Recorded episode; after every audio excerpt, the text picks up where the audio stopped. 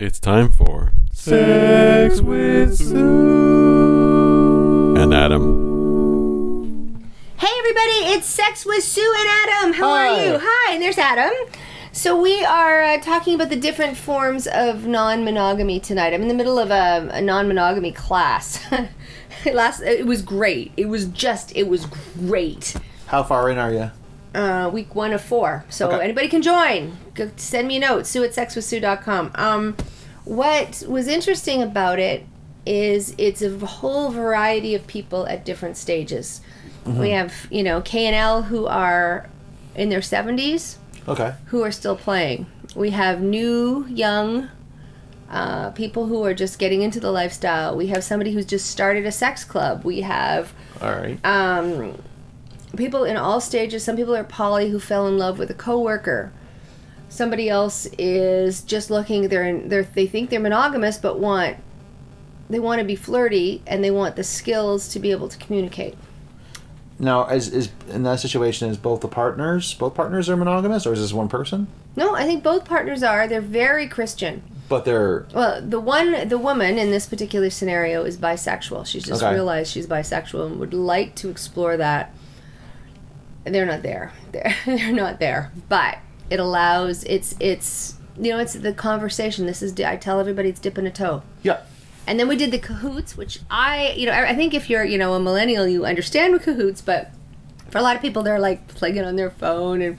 But it was great to get the answers. And then from that, I've done a survey of what's important to you in non-monogamy.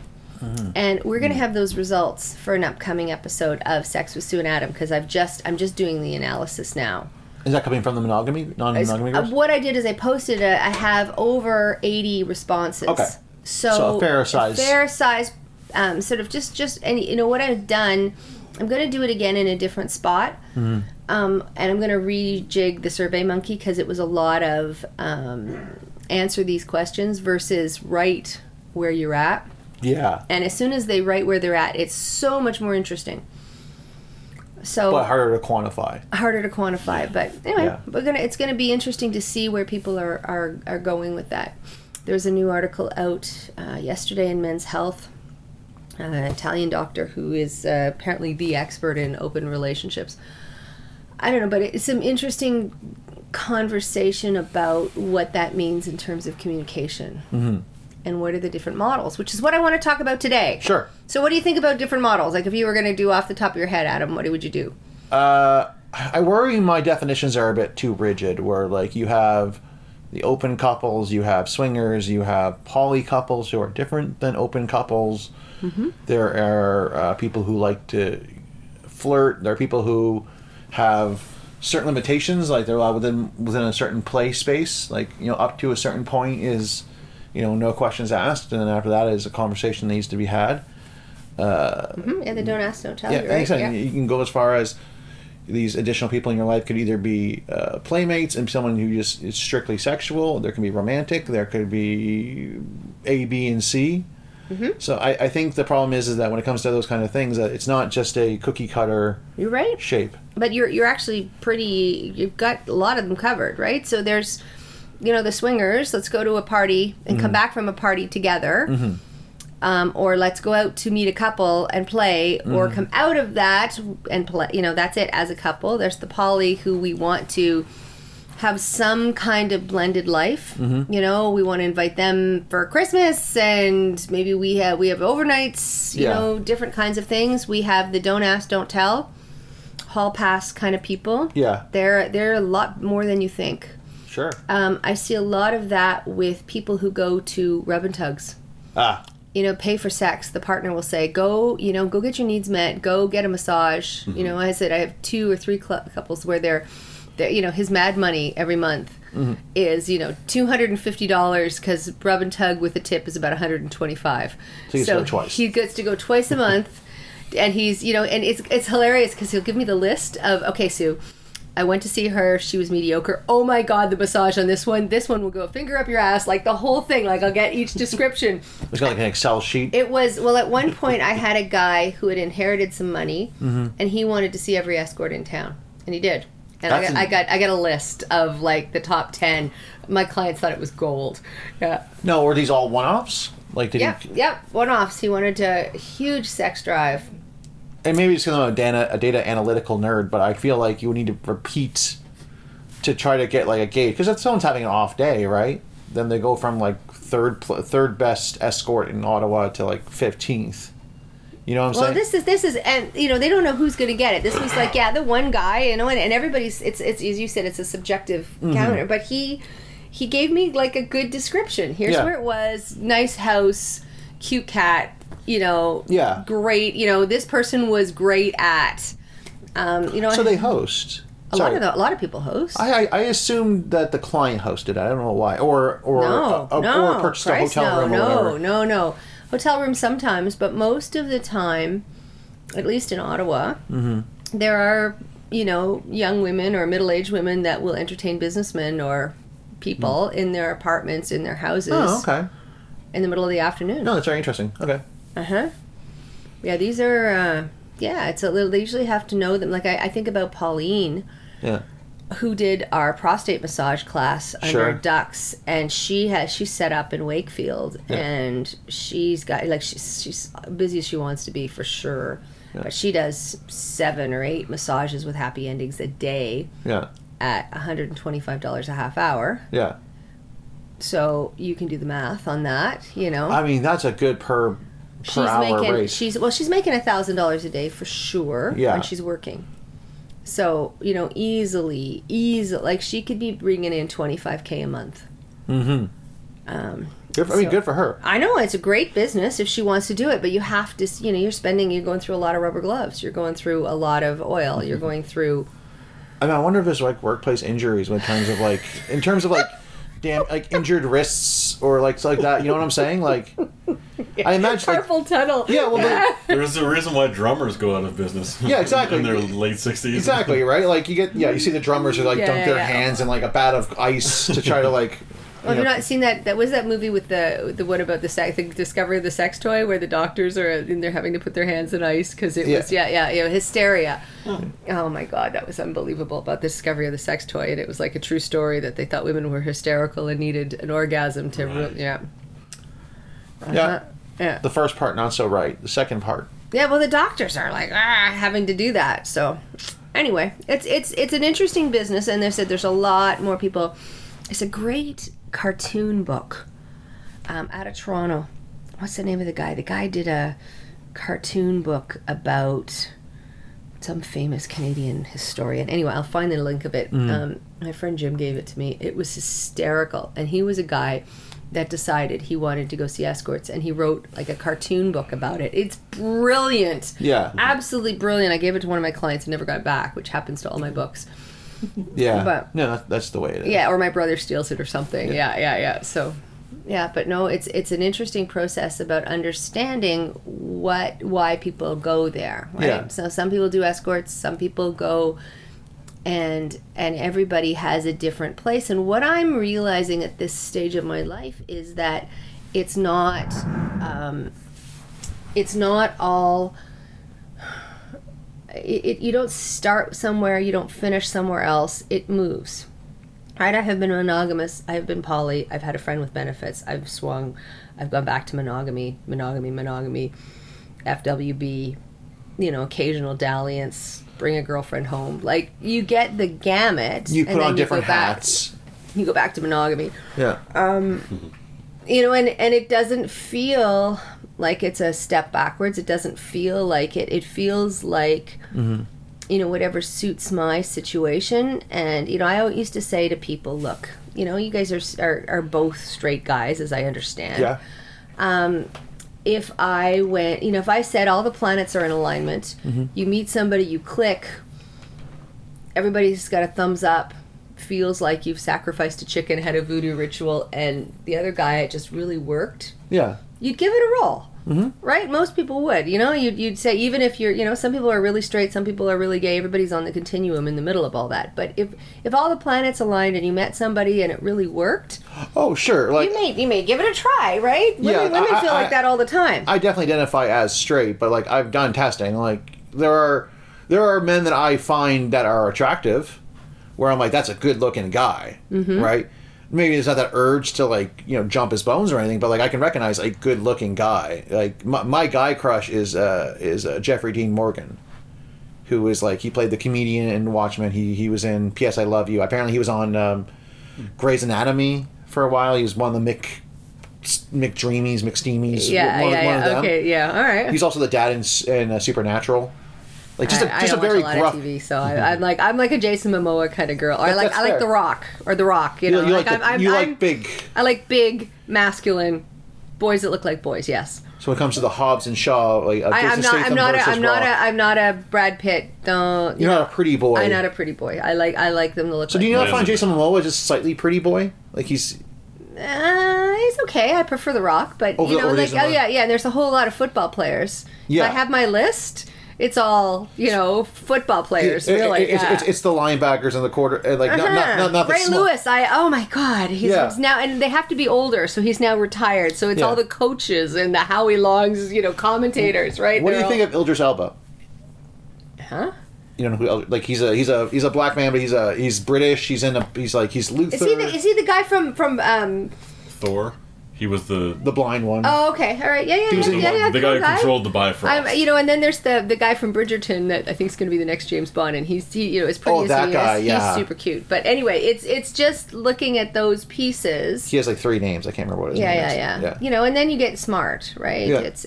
Anyway, it doesn't matter. It's understanding that you guys are able to do this on a continuum, right? Mm-hmm. Are you able to find that? And for some people, they're like, absolutely not, and that's okay. And other people are like, how do we say, well, if all the planets align, we met another couple, could we play with that couple even if we were really not interested in play? And I'm like, yeah, because again, it's moving, and it's the ability to shift. All right, and I say that with couples who are in terms of relationships. I don't know if we talked about this, but that ability to shift. If you vote conservative, your father voted conservative, and somebody from the Green Party makes a great argument about saving the river and fiscal responsibility, and you go, shit, I think they're going to roll in their graves, but I'm voting Green. Yeah. That's a shift. And be able to understand. And if you can do that in relationships, you're right. I thought about it. I'm going to shift on this. Or I'm going to shift on monogamy. I'm going to shift on... Do you find people have that problem? Like, as a sex therapist, like someone who wants to stay with the definition they had previously... You know, where in terms of like, we got married, we're monogamous, you know, and changing the label, so to speak, is... Well, I think the only thing that's constant is change. Yeah. And relationships evolve and grow and change. And if you have no ability to shift, if you have no ability to move on something, if you're saying, I met you, I want you to stay exactly the same way we were when we were married, I want the girl I knew in high school, you're cooked. You're cooked. Yeah. Because people shift. Yeah, no, I've said it's coming from the military. There's so many people that were young, got married, had a kid by like 21, and by 25, they're usually divorced. Mm. Because that person who was 17, 18, and then had a kid, that's not the same person they are at 25. Or 30, or and then they've got different experiences, exactly. And then you've got the pressures of young families and babies and deployment and all of that. Yeah. It's all fluid, and I mean, you can... We were talking earlier about all the classifications of different kinds of polyamory and relationships. And if you wanted to just step up a level and encompass everything, you could say, be with whoever you want to be, play with whoever you want to play, as long as you're open with all the partners that you have, as long as they all understand and agree, and you're honest with each other, then it doesn't really matter who you're with. That's great in theory. In theory. And then you have girls who all immediately, and we talked about this before, the minute women have sex with you, million years of evolution, their brain starts pumping out oxytocin and they bond and they fall in love. Yeah. And it doesn't matter what you've said. Yeah. They think, oh, I'm going to change him, or I love him, he's going to love me, and then we're going to live happily ever after. And I think that can happen with guys as well. Mm-hmm. It doesn't necessarily happen at the same time. Maybe it doesn't happen with sex. But it might happen at a different point in time in the relationship. Sure. Yeah. So. No, I agree with that. Yeah. So it's understanding that you need to be able to grow and evolve, and again, from, you know, I'm doing this non-monogamy course where people who've been playing for 40 years, you know, they were the hippies in the 70s are now still coming to learn things. Yeah, they want to know if there's something new, you know. So I have a lot of respect for that, and it's about realizing that you evolve. and you know, people, there's lots of people who are listening to this who are 20s who think people in their 70s don't even have sex, but that's not true. Yeah, but yeah. It's this idea that we are in a place where we want to realize that we have lots of definitions and we have lots of places that we can move on that. And some of that includes shifting with polyamory. Some of that includes realizing that, you know, again, as my life plan is to somehow live in a commune. I just bought the, you know, everybody, you know, catch the ace for the Renfrew Hospital because, you know, my $500,000 is going to be on a campground where all summer we can all pull up our RVs. Yeah, that sounds lovely. Doesn't it sound lovely? Because then you only have to pay a membership for the summer. Everybody can afford a couple of grand to have a, you know, in a trailer. Yeah. Like it's an affordable $50,000 cottage with all of your naked friends communally with some kind of, you know, community center with a kitchen and a dance space. Like, wouldn't that be wonderful? Yeah. And that's how I want to age, where we get to all do this, frolic naked, and then head to Mexico in the winter time. Because it's too cold, No, I get it. It's too blinking cold to do it. So, no, you know, really. Speaking of Mexico, we just came back from there with the Duckland group, and there were 28 of us. Uh-huh. We hooked up with the group from the Naughty New Orleans. Yes, I remember you talking about this. And the group from Menage Life, which out of Denver, lovely people. Menage Life, like nothing but good things to say about Denver's a good trek. It is, yeah, from Asante and the group from Denver, really nice people. But it was interesting to sort of see how people play. Like it's a crazy resort. We were at Temptations. It's crazy. It's the only time it was quiet was from 6 in the morning till 10 in the morning. That was it. The rest of the time it was 1,000 people in a pool with foam parties and fun. It was bananas. Mm-hmm. So anyway, I had a lot of pina coladas by the pool, which I called my fruit smoothie in the morning, Petito rum, and it was a good time. But it's again 100. It just reminds me to remind people that you ask 100 different people what they want, you get 100 different answers. Yep. Everybody wanted something else, something different from that whole vacation, and they're all looking for, you know, they're looking for each other, but they're not looking for the same thing. Yeah, I mean, if you look at any time you talk to anyone who's like a yellow duck, I don't find that every time I've ever talked to someone who's like, oh, what does your yellow duck mean? They immediately go to like, oh, I'm a swinger. Like, it's like, oh, well, we have this rule, and we have that rule, and we have like, it's usually not a one-sentence explanation. You know what I'm saying?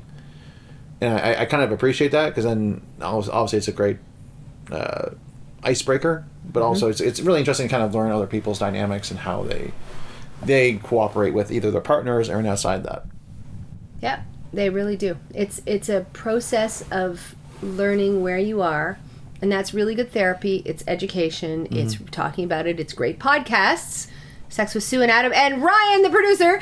We need to change our logo to have a little Ryan peeking over the shoulder, right? Yeah, a little beard. a little beard. Yeah, just peeking over the shoulder as Ryan, and realizing that we have that everybody's got a different view of what it looks like, and that's okay. But trying to find, you know, and I saw a lot of lesbians for a while, and I'd be like, okay, so if 10% of the population is gay, 5% of them are gay women, and then you have to find somebody in there that you connect with. Yep.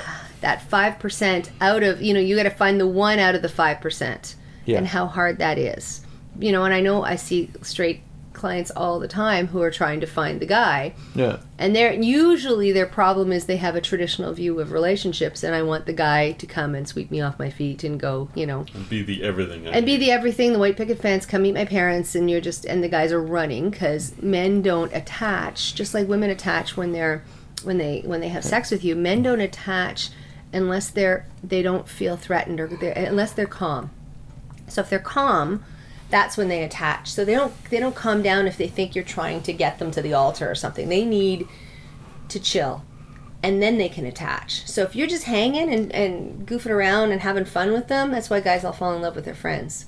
Yeah. Because they're having fun, they're relaxed, then they're like, huh, she's pretty cool. So you're suggesting is the sneak attack. The sneak attack for women. Yeah. For guys, it's being confident, don't fall into the friend zone, and by the third outing, make sure you've kissed her, copped a feel, asked didn't invite her over for dinner, you know, made a move. Yeah. Because if you wait till after the third date, you're firmly in the friend category. That's fair. I think that's a very, like, when I was dating, I purposely did not try to do the whole, like, first kiss thing. So. Yeah. Well, I think it's good that people talk about it. I think there's the third date rule. That whole Seinfeld thing is a fair thing. Yep. I think, you know, there are some people that say, no, we're not having sex for a while. My current relationship, I had to put him up against a tree and go, are we doing this or not? Yeah. It was like date 11. I'm like, are you kidding?